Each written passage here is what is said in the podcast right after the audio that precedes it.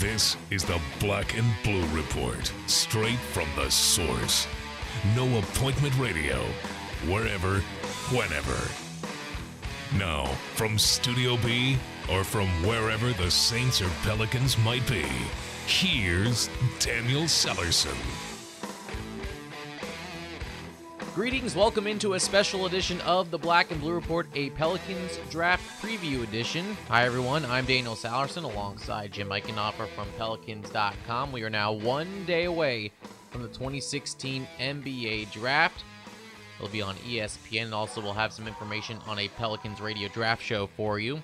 But uh, we wanted to talk about a little bit about the draft. Uh, we have some special guests coming on to kind of preview things. We'll have different perspectives from some insiders, from former coaches, one of our fellow broadcasters.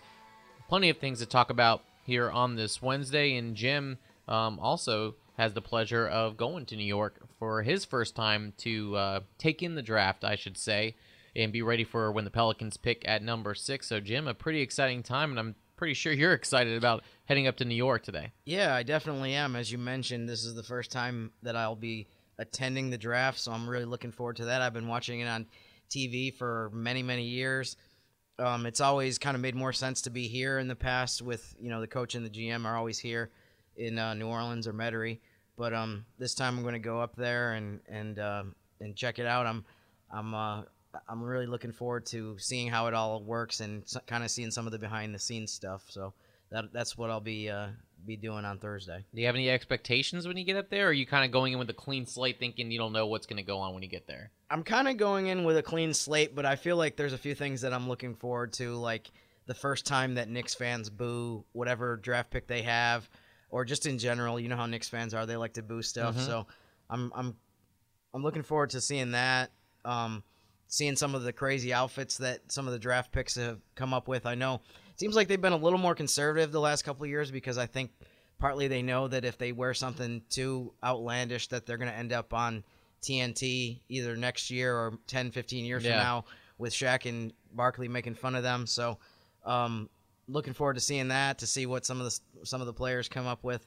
And um, you know, there's always a lot of funny moments at the draft, including you know certain maybe second some of the second round picks coming out of the stands to go up to the the podium that you didn't even know were there. So there's always a lot of twists and turns at the draft, and I'm hoping that in addition to trying to cover as much as I can, obviously with the three draft picks that the Pelicans have, also kind of um, kind of explain and, and show the scene of what's going on there on Twitter and over uh, over the few hours that we're there for the draft. You mentioned the Knicks fans booing and all that, and we noticed a trend, at least in the NFL, that Roger Goodell gets booed when he gets up there. But it seems like with Adam Silver, Mm. he gets applause. He he doesn't get, and sometimes David Stern, I remember, would go up with the Hulk Hogan ear and kind of provoke the fans a little bit. Yeah. But Adam Silver, as of now, still Yeah. is in good graces with the fans. He's he's super popular. Yeah. I mean he he's he's got to be the most popular commissioner right now by a, probably a pretty wide margin over some of the other ones. But um yeah, I think it just it's a testament to the to the first couple of years he's had as a commissioner of how great of a job he's done and and um he seems to be very open-minded as far as listening to new ideas and I know David Stern was you know a great commissioner did Mhm. a ton of historic things for the NBA but um yeah I think people like people take to Adam Silver's personality a little bit more. I think the average fan is a little bit more um, receptive to the way he kind of conducts himself, and like I said, he's very um, receptive to, to ideas and, and changes and stuff like that. So uh, yeah, he's. I don't expect him to get booed. I think people are pretty universally um, um, appreciative of the job that he's done so far. So we did a draft lottery preview when we were hoping the Pelicans would have the number one pick uh, tomorrow night, but they don't. They have the number six pick. But we keep seeing that more people are invited to the green room.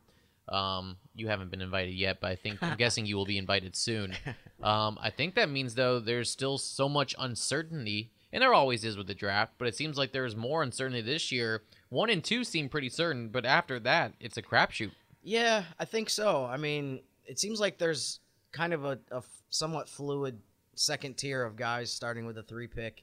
Um, there's a few names that you see pretty commonly from say three to maybe about eight or nine in, in a lot of the mock drafts, but it is so it is uncertain to the point, like you said, that there's a few names that you see pop up once in a while in one mock draft that you at like say 10 or 12 that you don't see in any other mock draft. So I think that is an indication of how there's a there's some unpredictability once you get beyond that you know that first half of the lottery or so.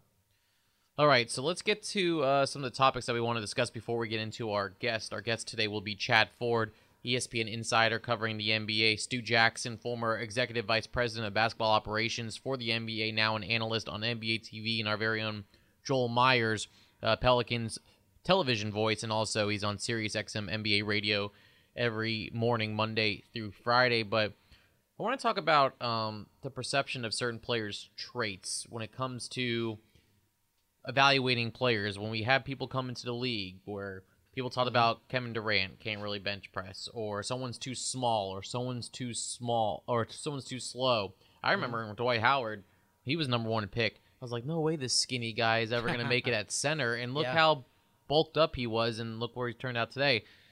Has perception changed a little bit as far as, you know, judging these people based on the physical traits, as in too slow, sure.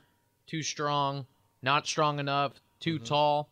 things like that? Yeah, I, I definitely agree. I think one of the things that's happened in the last few years, in particular, is that some of the, uh, I think labels maybe is the right word, or some of the of the absolutes that people have had about the draft traditionally have kind of gone away. I think one of the one of the other ones, um, in addition to the the few that you mentioned, was um, players that were labeled tweeners, say ten years ago.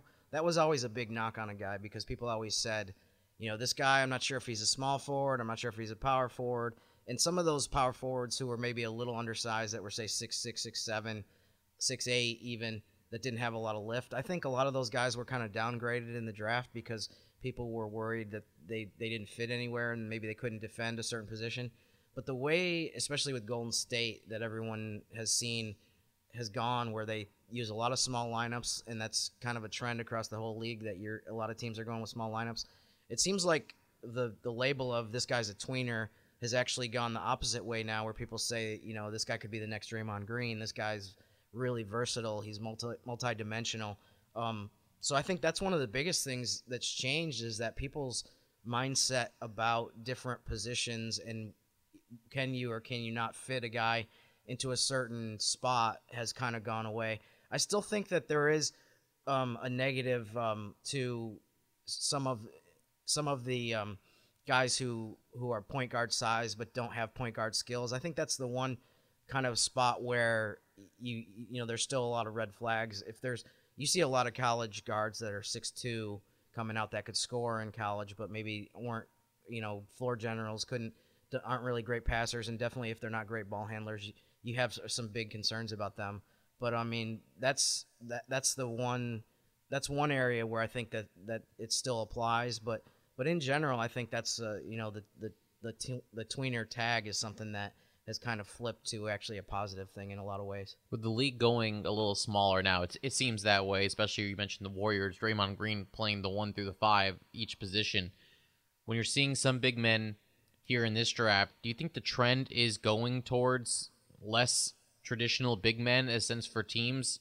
You feel like more teams are going to start going smaller, which means the big men are not going to be the hot commodity that they used to be in the NBA sure. draft?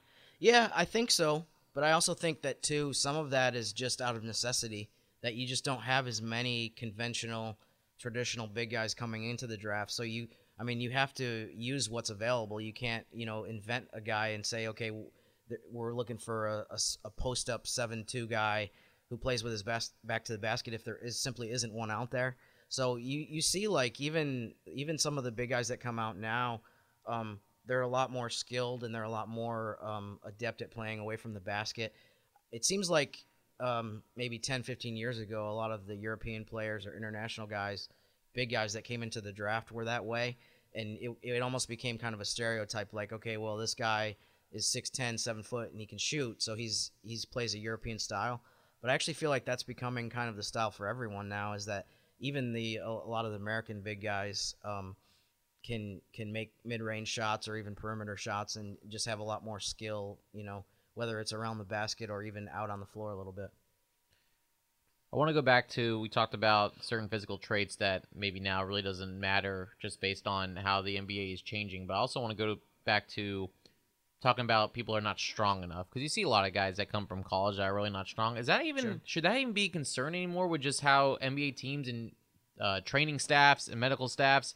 I mean, you see guys look at Anthony Davis, how much he's bulked up in Mhm. his four years in the league or three years in the league. I mean, does that even matter anymore as far as the strength, as far as at the beginning is concerned? Is concerned because you know that they're probably going to bulk up at some point. I think teams think about it still, and I think you have to factor it in a little bit. And it also depends quite a bit, I think, on what position a guy plays. If you are a power forward or you're going to be playing in the paint a little bit more, you do need more bulk and more muscle to be able to hold your ground. But I think one of the funny examples that, that people go back to a lot now is I think it was 06 when, or 07 when Durant was drafted. And everyone said there was a big furor a couple days before the draft because it was reported that he couldn't bench press. I can't remember what it was. Mhm. Couldn't bench press 150 or something like that, and everybody thought that that was ridiculous that he wasn't strong enough to do that. But at the end of the day, it didn't matter. And I, I think you know, obviously, I'm not going to compare um, Brandon Ingram to Durant, and no one will at this point. But it's funny you hear the same thing about Brandon Ingram, who a lot of people think is going to be the number two pick. Yeah. he's definitely going to go one or two but you hear people say, you know, he's real skinny, he's not strong enough. But it's one of those things where it makes you wonder, like you alluded to, does it really matter? I mean, if you're strong enough to hold the basketball and you can put it in the basket repeatedly the way Durant can, um, I don't think it matters. And like he, every player bulks up, as you said, as their career goes on, and as you get into your 20s, you kind of naturally put weight on just by becoming, you know, just by getting older. Um, but uh, but yeah, I think I think that there's I think skill is more important than Mhm. than muscle and, and bulk is definitely in especially as the game goes more towards the way we've seen it go where it's faster and it's up up tempo more. Let's ask Steph Curry about that. You know, Another strong, good example. Yeah. very skinny, small guy coming into the league. A lot of people worried about his ankles too, but people Sure. were still worried about his strength and things like Yep. that. You know, it's funny with him. I think about this sometimes. Is like, it's there's a certain mechanics to shooting that I think about, kind of comparable to pitching. Some of the guys that you see that can throw the hardest in baseball, that can throw like high 90s, aren't super big. Mhm. And I can't explain it. You know more about baseball than I do, but it's funny how you know certain guys don't have the strength in basketball to to take 30 35 footers the way Curry does without changing their shot at all. Yeah. I mean, it's hard to do. If anyone's tried to get on an NBA court and shoot NBA threes, it's it's not a comfortable motion. Nope. But it's amazing to me that somebody like Curry, who, like you said, is not super strong, is not one of those you know um, guys that you think spends all day in the gym lifting weights. He can shoot 35, 40 footers without changing his shot at all. It's like such a natural motion. It's just so interesting the way that works, and, and uh, you know, it's it's something that I, I can't explain. I'm sure someone who knows biomechanics and stuff like that can, but it's a it's a really interesting aspect to his his game. Yeah, I'm not going to try to get into that. That's for sure. Not in my pay grade. Um, I want to talk about the age um, dilemma a little bit. I think there is one as far as, and we, we'll talk about this with Stu Jackson a little bit as well. The difference in guys that are coming into the league, like Brandon Ingrams, the Ben Simmons, who are 18, 19. Mhm. Then you have the guys like Buddy Hield, um, who stayed all four years, 21 or 22. Um, it seems like a lot of the the trend is that people might stay away from the older guys, even if they have similar skill set to the 18 or 19 year olds. Sure. What are you seeing as far as the trend, as far as the age dilemma, I should say? Well, you know, let me put it this way. I understand I understand the idea that if a guy if it took him 3 or 4 years and as a senior um he put up similar numbers to another guy who did the same thing as a freshman at 18 or 19 years old. I understand the the idea that, you know, if all things are equal, maybe you think the the 19-year-old has more potential, more upside to improve.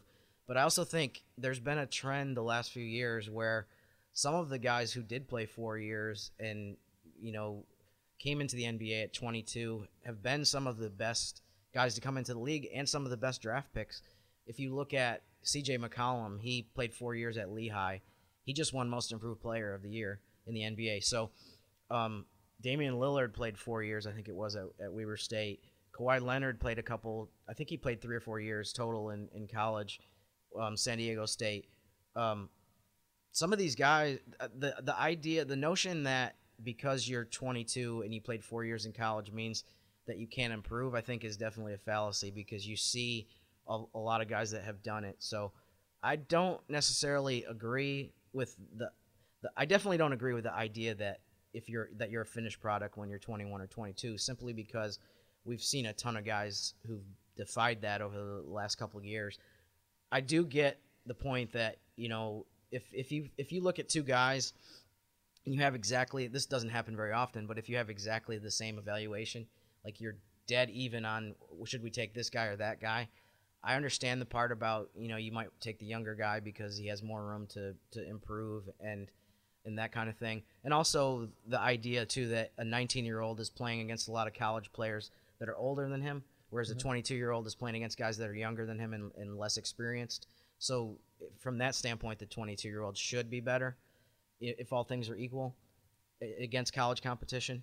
But um, it's a it's definitely an interesting thing. I do feel like it's gone a little bit too far, where it's like some some people the some of the stuff you read, it's almost like any 19 year old is better than any 21 or 22 year old. Which I think when it gets to that point is is definitely people have to take a step back and think think things through a little bit more. What about when you're looking at these guys and you, you talk about the four year guys, um, as far as taking the time to develop, and they don't have much time. They really won't improve that much when they get to the NBA.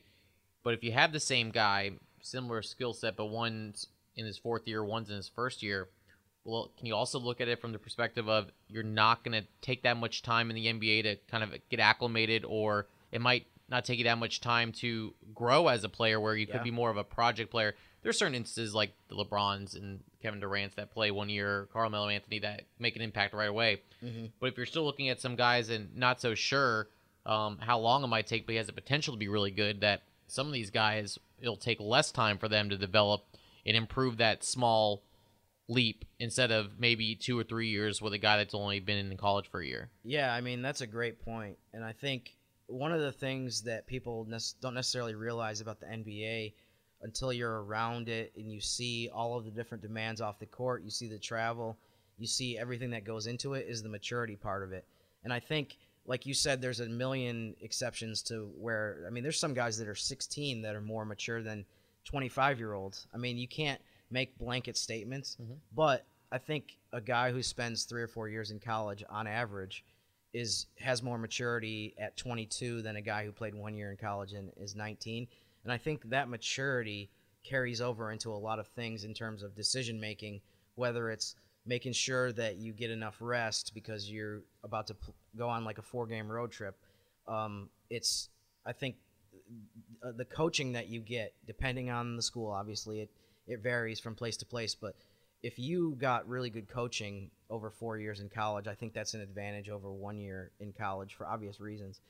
And so I think there are a lot of ways that the experience that you get in getting a 22 year old who played four years is an advantage from the standpoint of that you're not you're not you're not starting at square one necessarily with a 19 year old but you're further along in a lot of ways. And there's a lot i think there are uh, um, certain things that you don't need to, to go through with a guy. If he understands some of the basic stuff of how to, to get his career started and some of the elementary things that you shouldn't have to, to tell a, an adult I think you know that that does go go a long way, especially if you like you said you're trying to win right now, and especially if you have a team that has hopes of making the playoffs, and you're not in the mode of the Sixers where you're like, eh, you know, best case we're going to win 25 games. It's not the end of the world if we don't bleed every single win possible out of this team because we're not going to be in the playoffs either way. And that kind of goes into our next topic about, I mean, you can try to interview these guys, you can see them work out, you can talk to them for as long as you want, you can try to predict where how they might be in the NBA, but besides the rare guys like the LeBrons, the Durants, the Carmelo Anthony's, the Chris Pauls, none of these guys are a sure thing. None of these guys once you hit that certain situation, whether it's what team you're on, how you're coached, your philosophy, your own mindset as a player once you get into the league, I mean, it's not a guarantee, and we've seen it plenty of times with how many guys have busted in top Mhm. ten picks. Sure. Um, some guys have thrived, like the Draymond Greens in the second round. Nothing's a sure thing when it comes to the draft, and there's so many. I think now there's even more. I should say reasons for guys to fail just as much as they can succeed. Yeah, I I mean, I definitely agree with that. I think one thing that's important to do in fairness before you talk about any draft that's about to happen, or if you go back, especially if you go back in hindsight and look at drafts, is to point out that this is not easy by any stretch. I mean, there's so many different things that can happen that um, cause teams to make bad decisions or incorrect decisions, or um, and really you can only obviously go with the information that you have in front of you at the time. You can't look ahead five years and say, okay, we think this is going to happen because you don't know. And I think one of the things that I've talked about with different people over the years from the front office here as well as other places is just it's one of the things that is so important and so difficult to do is to project um, off the court what a guy's going to be like and what he's going to do.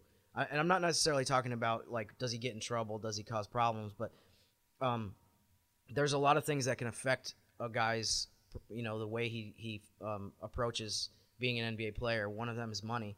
There's that's probably the biggest one that teams have to think about is you know a guy can can be in the gym all day as he's trying to become an NBA player, but once he gets his first contract and he's pretty much set for life with a lot of the the contracts that these guys make, what does that do to him? Does he say I, even more like I want to prove that I deserve this money and I want to earn my next contract, or does he say I've made more. I've already made more money than I ever thought I would make in my whole life. So no big deal. I'm gonna just do the minimum and kind of skate through. And if you do that, unless you're mega talented, like the top top tier guys are, your your career is not gonna last very long, and you're probably gonna be a disappointment. So I think there's there's elements. I mean, besides money, you you know the fame of it, the just just all the different things that come into play as you begin an NBA career I think that's one of the toughest things for NBA teams to evaluate and judge and try to pre- predict is is what what is this guy's character? What's his how much integrity does he have? You know, what's his work ethic? And another thing too that comes into play, especially with some of the big guys that are coming into the draft, is there's a lot of not I don't say a lot, but there's a there's a segment of big guys, seven footers, um, guys that are around that that size that play because someone told them you're big. You need to play mm-hmm. basketball. Mm-hmm. This is how you can make a, a, a living. Um, there's there's a segment of the big guys that don't love to play, and I think that's another thing that you really have to look at with players coming in is you have to factor in and try to figure out this is not a it's not like there's a scale for this or some test that they can take but you have to figure out how much does this guy love to play because the guys who really love to play are the people who are going to be in the gym all the time they're going to be in there in the summer they're going to get better from year to year. The players who don't enjoy playing and are only out there because I won't say only, but a, a, large reason they're out there is because they know that this is the best way they can make money. Are tend to be the guys that don't work on their game, and those are the players that you see who don't improve from year to year. So I mean, all these things you have to factor in, and I think that's why being a draft decision maker, even though a lot of people sit at home and say like, "Man, I would love to be a GM. That's that's my dream job." I think in, in actuality, it's a lot harder than people make oh. it out to be. As you can see by, you know, year after year, there's there's there's busts and there's guys that just never pan out in the draft. We'll get to Stu Jackson in a few minutes here because um, he has a lot of good stuff talking about the draft process and evaluating talent from a coach's perspective and a GM's perspective. One more quick topic before we go into our guest. I want to ask about a lot of people love which is fine, degrade these drafts right after they're done. Like Friday, people come out with yeah. their draft grades. I mean, how long? I think it takes a little bit longer to figure it out. I think you need to wait to see how they pan out. But how many yeah. years do you give it before you maybe grade a, a grade a draft class or figure out that maybe this is not going to work with a guy or wow, we really hit a home run with this? How long do you, does it take for you, in your own opinion, um, to grade a draft class or just to say what the Pelicans do on Thursday? You know what's funny? as much as I and I totally agree with you about that it's unfair. It's funny to see the draft grades come out the day after the mm-hmm. draft. Mm-hmm. I'm one of the people that reads all of them. I love that stuff. I read it too, but I, I, don't get it. and, yeah, but um, but to answer your question, I mean, I think as time goes on and you see rookie class after rookie class, year after year go by, you realize that a huge fallacy a huge mistake is to grade them even after one year. Yeah. Because there's so many guys that, depending on the circumstances of whether they got to play, whatever their situation is, that they you can't evaluate them. It's unfair. It's just not possible. Um, I would say maybe three years would be when you start to say you can evaluate. And I, I, could see people making the case for two because at that point you have to start making the decision on whether you pick up that, that team option year. So I mean, teams themselves have to have to after two years they have to start saying like, do we want to commit to this player even if we drafted him in the lottery or whatever. So um, so yeah, I would say, I guess my answer to make a long story short would be you can do it after two years, I think, but three years is probably the minimum to fairly give give grades and give evaluations on how how effective a team was in drafting and how how good a, a, draft class was. But like you mentioned, we'll both be looking at draft grades on Friday and be like, "All right, we got a good grade," or "Oh man, we got a bad grade." Right, so, right. Uh, this should be interesting. Um, one guy that does uh, tons of mock drafts, and his is changing by the day here as we get closer to the draft, is Chad Ford, ESPN insider, covers the NBA for ESPN. He joins us now um, to kind of give us a little preview of the NBA draft. Chad, thanks for joining us today. Thanks for having me, guys. No problem. Let's talk about this Pelicans team to start off. Number six pick in the draft also has 39 and 40 in the second round. In your eyes, what positions do the Pelicans need to focus on in this year's draft? Well, I think their backcourt is where they're going to start. Uh, you've got guys like Eric Gordon, who are going to be a free agent. You've got Jrue Holiday, who has one year left on on his contract, but has struggled with injuries the last couple of years. And and and this is a draft where I think you can focus on your on your backcourt a little bit. There's going to be players, whether it's a Kris Dunn, whether it's a Jamal Murray out of Kentucky, whether it's a Buddy Hield out of Oklahoma, that all seem like they're really good fits uh, in New Orleans. Now, there's there's other ways that they could go. Small forwards, another position where they, again they could use some depth. Uh, but I think that most likely, I think for New Orleans, we'll see them either select a point guard or a two guard. The sixth pick is kind of an interesting pick just based on the talent level that we have in this year's draft, even at the guard position. So if you're New Orleans or even any team that top six, do you go by best available when you get the pick number six, or do you go by the position in need? I think you go best available, but uh, one way that a lot of teams look at this, and, and, and that I'm particularly fond of, is that that you rank the draft in tiers, and so that you look and say, okay, these guys in tier one, okay, they're going to be a superstar in the NBA. I think there's just one guy in this draft that fits that qualification. I think that's Ben Simmons. Then number two is a guy that could be an all-star in the NBA someday. Uh, that, that's sort of tier two. Again, I think there's only one guy sitting there right now that really looks like he's that sort of player, and that's Brandon Ingram out of Duke. And then and then tier three is for guys that you think will be starters, capable starters in the NBA. Uh, option, you know, second option, third option, fourth option on a team, but a regular starter. And then I think there's about five or six players in that draft. We mentioned three of them. The others are bigs: Dragan Bender out of Croatia, Marquese Chriss um, out of Washington. And you take those guys, and maybe Jaylen Brown out of Cal and now you look at them and say, okay, these are all sort of equivalent players. We think that their ceiling is going to be something like a starter in the NBA. And then you draft based out of that tier on need. Now, you never go down and say, okay, we really need a center, but there's no centers in tier, tier three, so we'll dip down into tier at a center. Uh, you shouldn't do that. That's that's I think drafting for need uh, over talent. But I think that when you group players that way, instead of just grouping them as their pick number one or pick number two or pick number three in a draft, if you do, if, if you group them that way, I think it gives you some flexibility and a sort of feeling like, okay, not going to pass on the third best player in the draft for the 12th best player in the draft, but it might be okay to pass on the third best player in the draft for the fifth best player in the draft if they're equivalent talents. Chad, certainly when a team is picking sixth, I think one of the things that we spend a lot of time talking about is how the first five picks are going to go for obvious reasons to figure try to figure out who's going to be available. Is there anybody that maybe could jump into the top five that maybe might surprise people that would kind of throw the the order or the availability of players off? I I think that we're at right now. Picks three to seven and eight. I, I would be very surprised if we're going to see uh, much movement there. I, I think that Marquese Chriss is a guy that's moved into that conversation over the last couple of weeks, and so he's a guy that might end up jumping even higher into the top three or four, which would obviously push another player down. But for the most part, it's been pretty stable now for several months, and I'd be really surprised if it changed in the last week. And so I think that that group of players that the, the Pelicans are going to be selecting from will be very, and two or three of them will be off the board, and they'll have the choice of two or three guys that are still in that tier. Mm.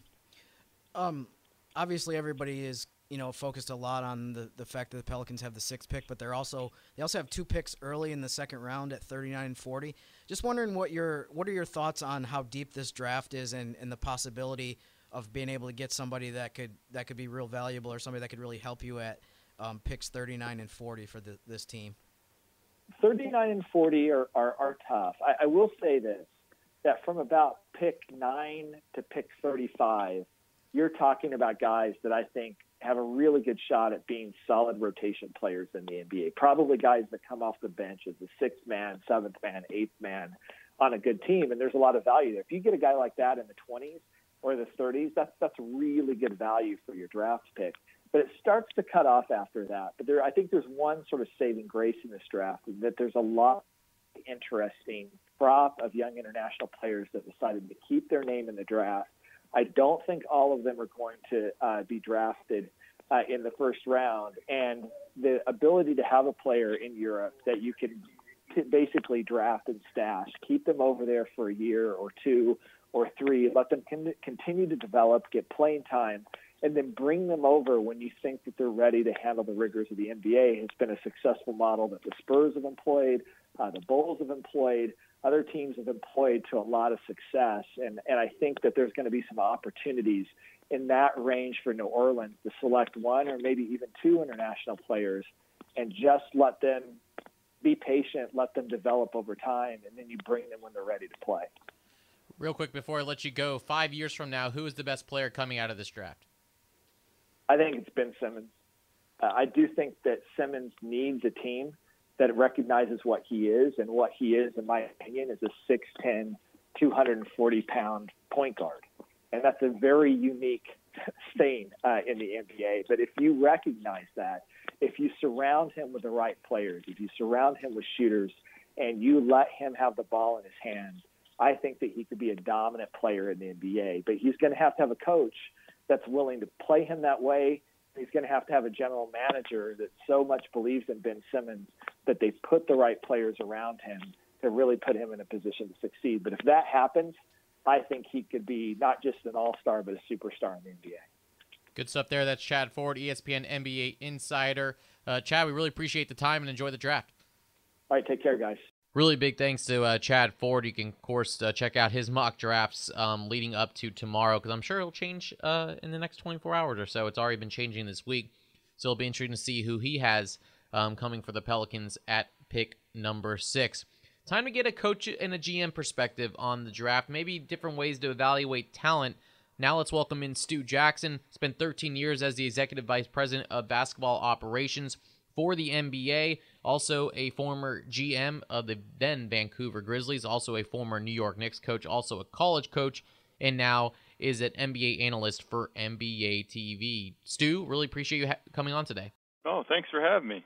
No problem. Stu, uh, put your coach's hat on for a second here. As a head coach, you're not scouting these college kids much during the season because you're focusing on coaching your team. As a former coach, what do you look at most when trying to evaluate young talent?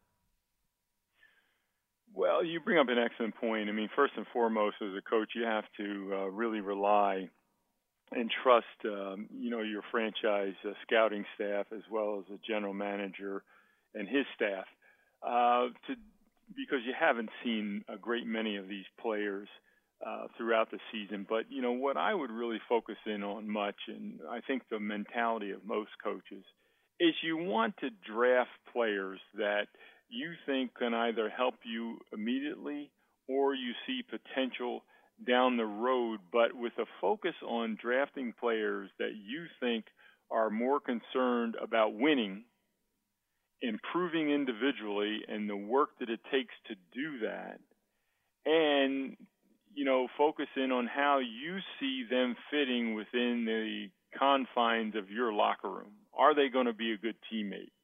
Um, that first and foremost are attributes that you, as a coach, you focus in on and don't necessarily take, you know, um, one, two, three, four years of evaluating skill level. You want to try to get a feel for the player and who the person is. So a lot of that comes with some of the interviews you were able to get with the player during the off season. But when you're trying to find skill set, like you mentioned, um, what's the best way, or what's the most effective way for you when you're trying to evaluate young talent? As far as maybe you use a lot of the combine, um, a lot of tape, game tape on these guys. What's the best, or not the best? I would say, what would you say is the most effective as far as evaluating these guys skill set wise during the off season? Yeah, the most efficient way to evaluate skill set in a short amount of time is to do it through video review. And with today's technology, you know, a coach who hasn't seen a player, you know, play over his college career uh, for one, two, three years can get a condensed version of that very quickly uh, with the technology available and, you know, broken down into skill set and even broken down into, you know, whether the person offensively goes left a certain amount of times or right a certain amount of times, rebounds that he gets within his area, without his area, uh, how he defends on pick and rolls, how he defends in the post. So you can get a pretty good feel um, for you know a player based upon tape review. But again, what you can't find off of tape are things like his heart, his competitiveness, competitiveness, his uh, willingness to make winning plays, how he fits in the locker room, and what kind of teammate he'll be. Stu, there seems to be, especially in the last few years, there's been a lot of discussion about kind of the pros and cons of drafting a guy who's one and done versus guys that have maybe played four years in college and might be 22 or 23. Seems like you're starting to hear people say, or scouts, or maybe draft analysts say, you know, that teams downgrade a guy if he's 22 because maybe the same guy um, compared to a 19 year old doesn't have as much room to to improve. How do you how do you see that that um, dynamic right now? Is is that is that something like for example too? Um, CJ McCollum played four years in college and he won Most Improved Player this year in the NBA. So I wonder like how what your perspective is on that kind of discussion right now. You know, I I didn't ever put much stock in a player's age unless he was coming out of college on in those special situations where you'll find a four-year player that's 24 years older and above. Mm. But you bring up an excellent point about C.J. McCollum, and I'll bring up another point. You take a player like Kris Dunn from Providence College, who you know ha- has been there for four years, uh, you know has graduated, but I think has some of the most upside of any player in the draft uh, the same as the upside that you would attach to somebody like Brandon Ingram. I mean, Kris Dunn, and I know I probably sound biased in my current position here with the Big East, but in an unbiased way, I will tell you he is nowhere near being the type of point guard today that he will be in, say, two, three years from now as he gets bigger and stronger and understands the NBA system from the point guard position. You add that to the fact that he's athletic, he's long, um, you know, and very bouncy, uh, and someone that's a gym rat and really is thirsty to improve. And there you have the qualities of a player that's going to have great upside even at the age of 22. Hmm. Um, as far as um, some of the, the international players, it seems like there's been kind of a wave back in both directions over the last maybe 10 or 15 years where there's a stretch there where it seems like teams are really high on a lot of the international guys. Then there was a, a stretch maybe of a few years where some of the guys that got picked really high didn't didn't turn out to didn't pan out really. Um, how do you assess this year's crop of international players? And do you feel like in general that is it is it kind of trending back towards you know maybe after the way uh, Kristaps Porzingis played last year, is it trending back towards um, an upward type situation with the international guys and the European guys? No, I, I don't think it's trending to international players per se. In other words, not to just I don't see teams drafting one just to have one because they're bigger or better. Mm-hmm. I see teams that are interested in international players just simply because the supply in one year given another year is better. And this year it happens to be a very good supply of international players where you could find upwards to 25% of the draft uh, you know players being selected are going to be international Uh, and you know, on top of that, there are a great number of international players with size. So I don't think it's a function necessarily of you know just to have one or whether they're better than domestic players. I think it's a function of the skill available in one particular year, and this year just happens to be a very good one. Stu, you have some teams that have built teams from the ground up as far as draft picks. You have the Sixers that are trying to do that right now, stocking up on a lot of draft picks. You also see teams that sort of build through free agency. Um, as a former GM, which route do you prefer, or does it kind of depend on the franchise and where they're at at a particular time? I think the latter. It really depends on where you are as a development franchise. You really have three ways with which to build a franchise through the draft, through free agency, and through trade. But in all cases, uh, you need to manage each of those areas as effectively as as the other. Uh, certainly, Philadelphia has done a very good job of maintaining and collecting uh, draft picks both in the first and second round. At the same time, they've also done a very good job at uh, managing their cap, uh, having a lot of that available uh, come this summer. And you add the draft picks and the cap space, and you've got the availability to also uh, utilize trade. So on all three areas, if you're Philadelphia, you've got great flexibility, not all franchises have that. But if you're a franchise that's just building, you know, for the future, I really think the bedrock um, of any franchise is really two things, and that is your one, your ability to to participate and make selections in the draft, and then secondly, what you do with draft picks or minor league players like D League players in terms of developing those players into assets of higher value. Uh, those two items, I think, are very key in the real bedrock of developing a franchise if you expect to get to a championship level. Let's focus on the Pelicans real quick. Um, what positions do you think they need to address in the draft and also maybe in free agency coming up right after? Well, it's interesting. Um, you know, given their you know situation now and their free agency situation, uh, certainly they may want to, if they don't resign Ryan Anderson, get a stretch four. Stretch fours in the NBA are something of a real coveted commodity, and you you need one in this day and age. Um, you know, uh, you know, I don't, uh, you know, given the injury situation, what happens, uh, you know, with their small forward position. I mean, getting that sort of key, you know, slasher, small forward, perimeter shooter, defender uh, for the future. I, you know, that may be a priority. And you look at somebody like um, uh, Jaylen Brown down the road. Um, so I mean, those are two positions that, just off the top of my head, uh, seem to be areas where they need. That's Stu Jackson, TV analyst for NBA TV. You can catch him all throughout this week as far as draft coverage leading up to Thursday's draft on June 23rd. Stu, we really appreciate the time and enjoy the draft on Thursday. Yeah, thank you much for having me. I appreciate it. Well, we just heard from Stu Jackson from NBA TV. Now we get a, I guess, a local and national perspective from our very own Joel Meyers, television voice of the New Orleans Pelicans on Fox Sports New Orleans, also hosting on Sirius NBA XM Radio from 9 to 12 Central Time. Joel, we're almost there to the draft. How you doing, sir? It's about time, isn't it, Daniel? It's about time. It's yeah, time. I mean, I love the playoffs, but it seems like it's been months since we've played, unfortunately. I know. So I can't wait. Yeah, we're looking forward to it. Um, we were just talking to Stu Jackson, as I mentioned, and he was talking about the foundation of building a team, and he likes to build through the draft. So, with the Pelicans having the sixth pick and also picks 39 and 40, how important is this draft for New Orleans? Yeah, of immediate concern to get a starter at the sixth pick.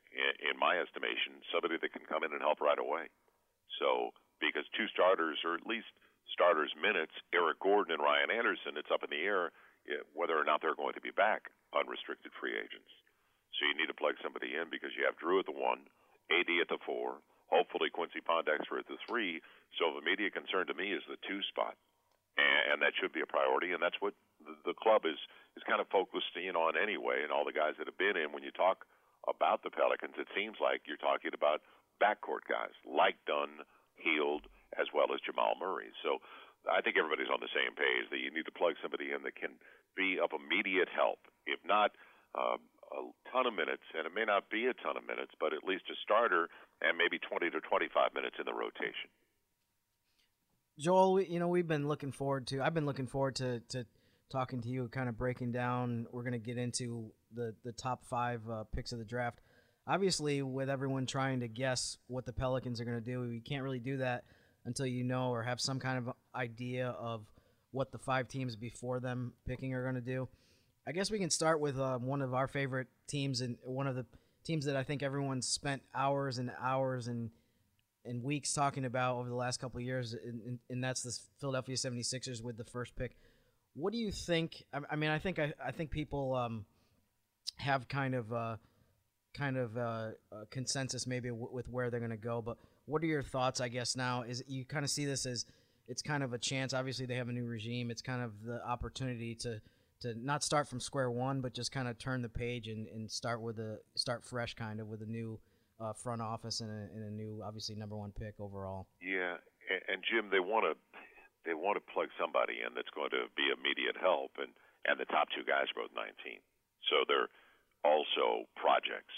They're development guys. It's not like when I just mentioned Buddy Hield. Buddy Hield is is a man already. He's played a lot of college basketball. He's ready to go. But when you look at the Sixers and the Lakers, and especially to the Sixers, as much as everybody says Ben Simmons, well, what if Brandon Ingram's the next Kevin Durant? Hmm. And then it goes back to that draft, and and granted, Oden didn't have a chance because of injuries, but everybody had a pretty good idea Kevin Durant after one year at Texas was legit, and he was going to be an NBA player. And I think a lot of people have that same feeling about Brandon Ingram, even though he's slight of build, uh, the the kid can flat out shoot, yeah. and he's a commodity that you need because he's he's also a guy who can shoot threes. So he's he's six a legit six nine. Simmons has got a lot of work. He's great ball handler, great court vision. We all saw it at LSU. So if you flip flop those two, one or the other, and and who's to say the Lakers? And we hear all the speculation with the Lakers, or potentially because the Lakers have kids already. They've got mm-hmm. three in, in their starting lineup. Uh, do they want a fourth? And we always hear about the Lakers and the Wolves with the Wolves with the new regime and all the youngsters they have in that lineup, do they need another young, young guy? So as much as we talk about both those teams, one and two, and then even five, what if there's a deal? And the needs of the team that's making the deal with them is totally different. So as we read the situation, it could change on draft night because of trades and established veterans like a Jimmy Butler, whoever it might be, going in a deal somewhere else. You think if you're the Sixers, I know I, people always look at you know they have a completely different group of people running things now. That you kind of if you're if you're them, you kind of you're not you're not completely starting from scratch, but you look at it like you know we're not going to worry about position, we're not going to worry about fit, we're going to just take the guy that we think is the best guy.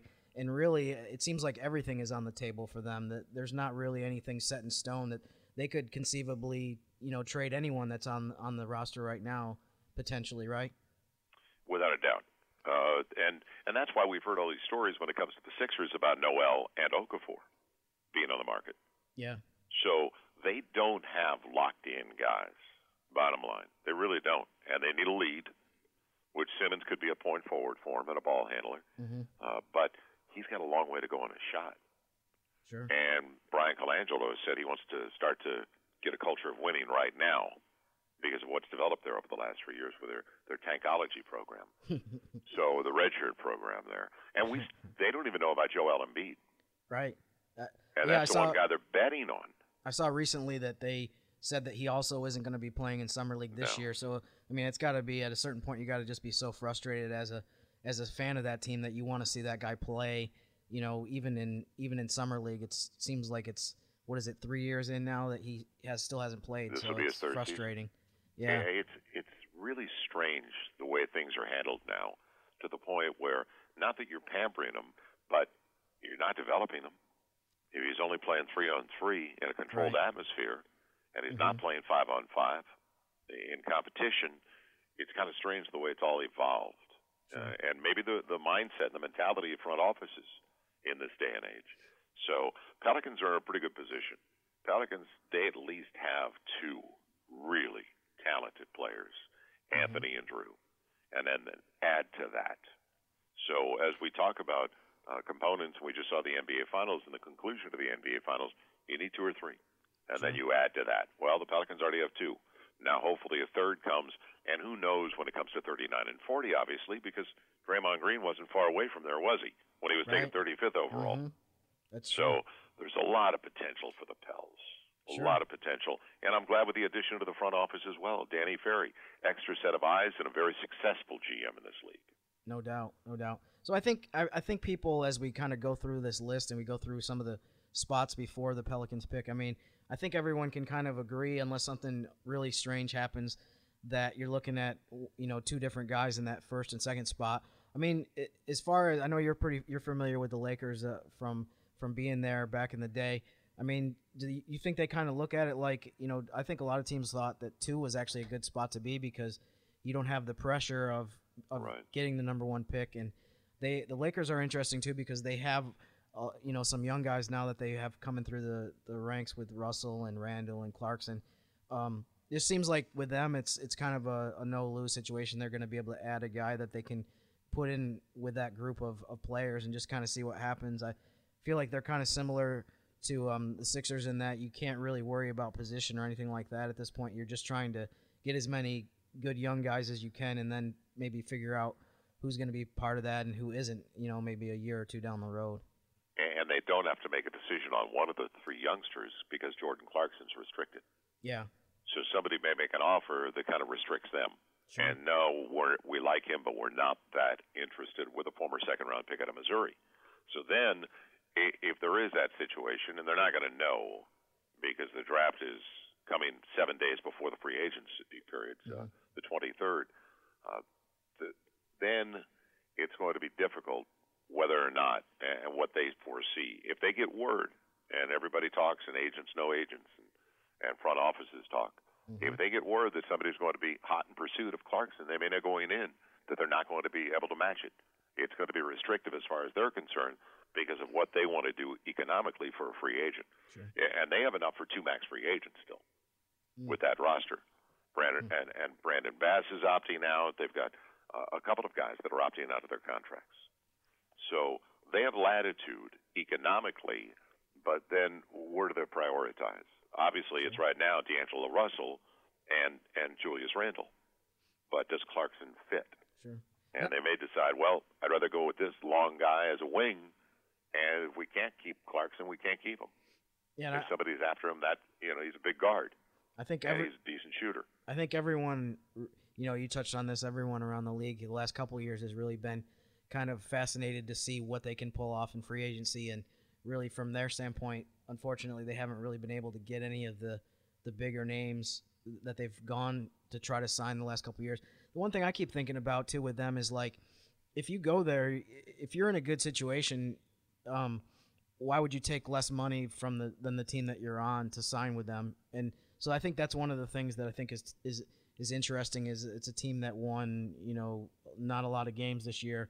So some of the some of the big name guys, I know we don't want to get into specific names, but uh, free agents, but some of the guys that have been on good teams, it, it, it makes me scratch my head a little bit to think, like, why would they leave the team that they're on to make less money and play for a team that they know they're going to win a lot fewer games, but um, than they have in the past, in the recent past. But like I said, I think it's a, it's definitely going to be an interesting thing where people are going to be really watching them closely to see what they can pull off in free agency because they always are one of those teams that puts their their uh, hat in the ring, so to speak. Yeah, Jim, I think they have a better shot next year, actually. Yeah. When you look at what's going to be available next year and guys that potentially grew up in that area, mm. uh, the one prospect right now who grew up in that area is DeMar DeRozan. But he's already said he'd like to stay in Toronto. Sure. And do you want to go to a lottery team, as you mentioned? Whether it's DeRozan or anybody else, we can go down the list of guys, the high profile guys right now. But next summer, the free agent list is going to be more attractive, and there's going to be uh, more options. So, and it gives Russell and Randle an extra year to show somebody their body of work, and they have the potential to increase their value. And I'm talking about the Lakers moving up in the standings. But right now, I agree with you. It'll be difficult to go there uh, as a free agent because you know you're a lottery team next year. Mm-hmm. Once again, Yep. As a team, uh, another team, but this one's on the uptick a little bit more. Is the Boston Celtics at pick number three? Uh, have three first round picks. Um, had a good showing there in the playoffs, but also the fact that I think Joel, this could be where the dominoes could fall as far as if there's no trades leading up to number three. Um, what could happen with the Pelicans at six? But I think it all falls on where Boston goes with their pick at number three. Well, and I heard they were very high on Jaylen Brown. And Jaylen Brown, if you look at a couple of these, he's anywhere from three to eight. And then we've heard about Sacramento in recent days, how enamored they are with Buddy Hield. I don't think Buddy Hield's going to be available at eight. I don't think Jaylen Brown. Jaylen, to me, Boston's in a position they want to get more athletic, and they've got guards. It would shock me if they took Kris Dunn, and I've seen that. But uh, from what I've heard, they really like Jaylen Brown, and in fact, they had Jaylen Brown in for a second workout. Now he's a, a sensational athlete out of Cal, needs work on his jumper, uh, but it's not bad now. So they want to get more athletic because when you look at Boston, with whether and they have to make a decision on Sullinger this year. He's a restricted free agent, but Sullinger and Olynyk, some of their bigs aren't real quick bigs. Mm-hmm. So when you look at Jaylen Brown at six seven, he's not a big, but he's a swing that can really run and a sensational athlete. The best athlete of the bunch may be the kid out of Washington who's about six nine, six ten, but uh, he's back for a second look in Phoenix, and that is Marquese Chriss. So between Brown, Chriss, and Dragan Bender, the young man from Latvia that played over in Maccabi uh, in Tel Aviv mm-hmm. this past year. Those are the guys that you look at, and you sprinkle them in with the guards, and that's why I feel like there will be one of the three, Dunn, Hield, or Murray, on the board when the Pelicans pick, because there are certain teams that still feel that strongly, and Boston included, about Jaylen Brown as well as a guy like Dragan Bender. What about potentially a Boston moving at number three since they have two first round picks? Do you think they stay put with number three, or is it possible that maybe they try to move one of their later first round picks and keep the third? Yeah, they can't. They're not going to keep three. And if anything, they're going to do a stash and, with one of the later ones, 23 or 26. Then they take a Euro. And, and that's the potential for the Pelicans as well with one of their second round picks with 39 or 40. Take a Euro and keep them over there. Who's 18 or 19 and let them, dart 19 and let them develop. And wait a year or 2 mm-hmm. Let him cut his teeth over there and then come in. And and that's what Philadelphia is obviously trying to convince Dario Saric to do. Come in this year after a couple of years over there. He was drafted, but if he stays, and you have to consider this as well, if he stays a, a, a third year in Europe, Saric is like Mirotic was when he came to Chicago. He's no longer under the restrictions of a rookie contract.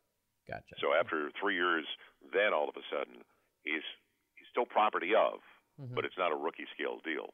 Then it's cut your own deal. Let's move to the Phoenix Suns at number four. They seem like a team that could go many different ways too. Also with the fourth pick. Well, I've heard they're trying to move one of their guards. So whether it's Knight or Bledsoe, who both have five for seventy, and Bledsoe maybe a little bit higher than that, and those deals just started. So there's still four years remaining for both players. So I heard they're trying to move one of them because uh, obviously they're, uh, Devin Booker is going to be the starting two guard for many years to come. Mm. So whether it's Bledsoe or Knight on the lead, and Bledsoe to me is a better lead than Knight, uh, but I've heard uh, just over the last couple of weeks they're trying to move one of their two guards. So uh, I'd be surprised if they didn't take a Chriss, Marquese Chriss out of Washington, or a Dragan Bender if one of those two is on the board. That would they need some help there uh, the kid out of Maryland has not developed as quickly as they thought Alex Len. But at least they have Tyson Chandler, and Tyson played well over the last, I'd say, third of the season. He got healthy, and he looked like the old Tyson Chandler.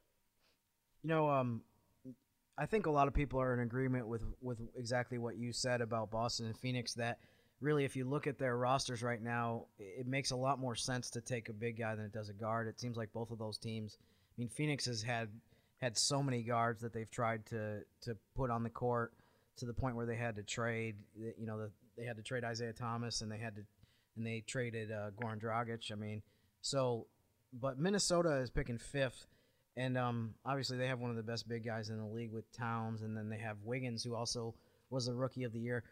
To me, they're they're really an inter- interesting team right now because obviously they have a guy who's uh, uh their new head coach is a guy who's been really successful and they have a, a you know an excellent core right now that they can build around. Um, do you see them? Uh, I guess what do you see them? Th- how do you see them thinking about this draft? I mean, it seems like shooting is one thing that they really need, and one thing that they've been kind of towards the bottom of the league in the last couple of years.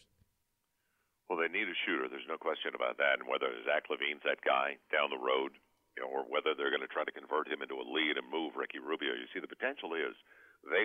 I, it wouldn't surprise me if they moved the pick and a Rubio for a star, Mm. an established star, Yeah, because they have enough youth already. They've got Wiggins and KAT. They're, they're cornerstones of the franchise moving forward. And then Zach LaVine, who's a phenomenal athlete and only getting better. Rubio is the question mark. So Rubio's contract with three years remaining on it is doable because it's only about 12 a year. And it wouldn't be a shock to me if they went for a guard and tried to move Rubio and also potentially tried to move the pick and Rubio for an established player. So if they don't get what they want with the trade, uh, they may take a guard just for the mere fact that Rubio's got a doable contract in, in this economy, uh, and it, it's not overwhelming.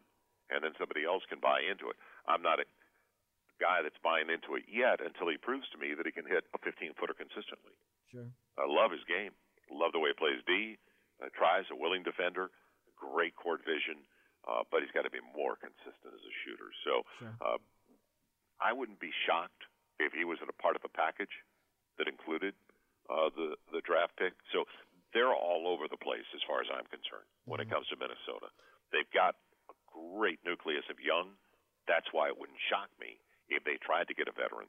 Uh, but the veteran that Chicago's willing to move is Derrick Rose. It's not Jimmy Butler. They want to work with Jimmy Butler.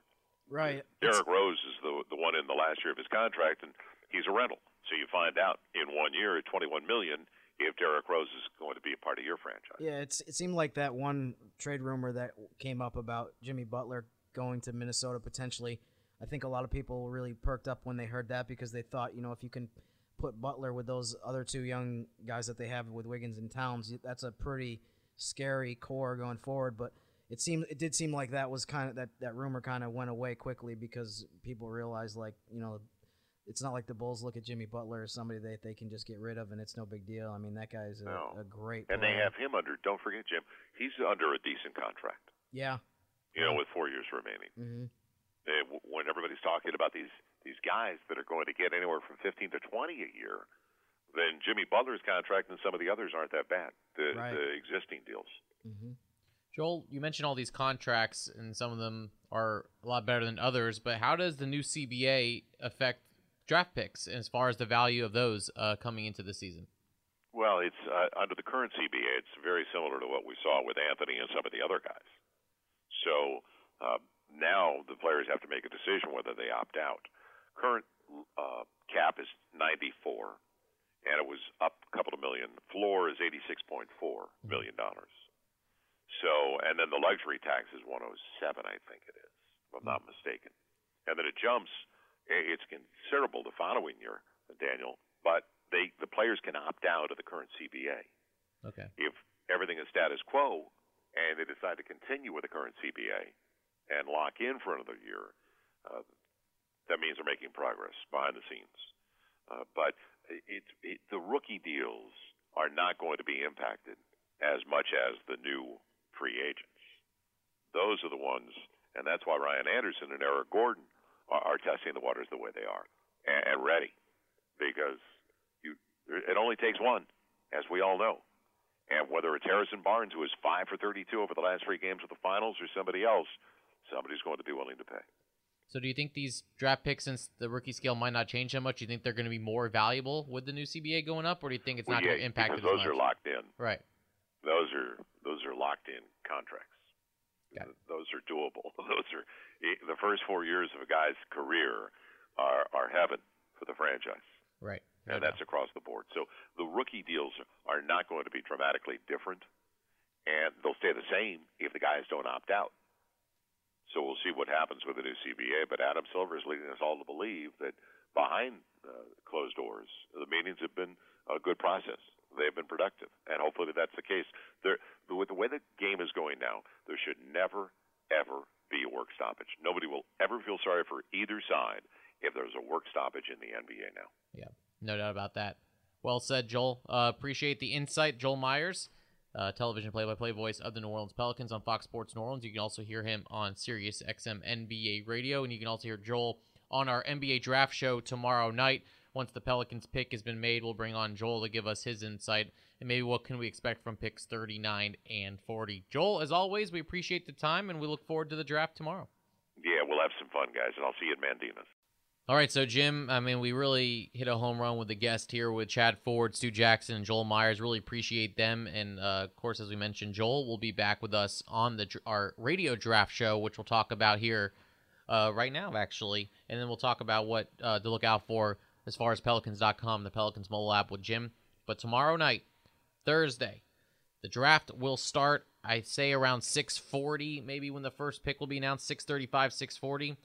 We're going to do a Pelicans radio draft show on our flagship station, 99.5 WRNO. Sean Kelly, John DeShazier, and myself will be here ready to go at 6 o'clock Central with interviews with Dell Demps, Alvin Gentry, other uh, guys from the Pelicans staff.